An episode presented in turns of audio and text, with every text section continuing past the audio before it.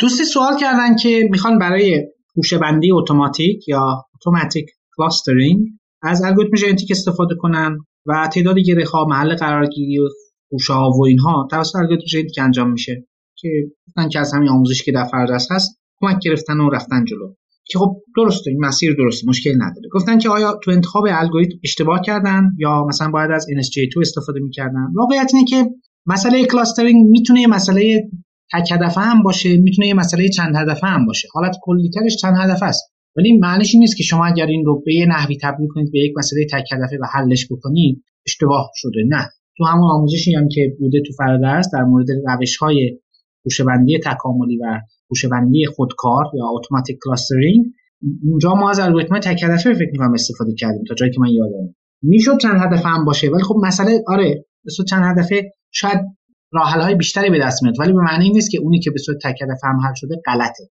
اینطوریه که راه حل‌ها، همه راه حل‌ها رو ما نداریم. وقتی تک هدفه رو به جای اینکه یک خط یک خط به دست بیاریم، یه نقطه به دست آوردیم. ولی غلط نیست، اونم درسته و میتونه خیلی وقتا کار رو انجام بده. اما خب بله، میتونید در حالت کلی، نه این مسئله بلکه همه مسائل، وقتی یک سری آیتم ها هستن که با هم در تعارضن، مثلا فرض کنید که تعداد خوشه ها با تابع هدفی که در مورد مجموع فاصله نقاط از مرکز خوشه ها هست. شما فرض کنید صد تا نقطه دارید، میتونید اینو صد تا خوشه در نظر بگیرید، هر کدوم از اینا هم بشن مرکز خوشه، تابع هدف هم میشه صفر. ولی خب نمیتونیم صد تا خوشه، به چه درد ما میخوره، اونم روی صد تا دیتا. هنر اینه که اینو به سه تا خوشه تقسیم کنیم، به دو تا خوشه، به چهار تا، نه اینکه صد تا. و یه تعادل و تعارضی، این تعادل باید برقرار بشه، همین تعارضی بین تعداد خوشه ها و تابع هدف هست. همچین چیزی اگر وجود داره تو هر مسئله‌ای، شما میتونید یا به صورت وزنی اینا رو با هم دیگه جمع بکنید، یا اصلا به صورت دو تا تابع هدف، چند تا تابع هدف جدا در نظر بگیرید. اصلا شاید شما به شاخص‌های دیگه‌ای هم استفاده کنید. تو همون آموزش هم ما شاخص‌های مختلفی رو لحاظ کردیم.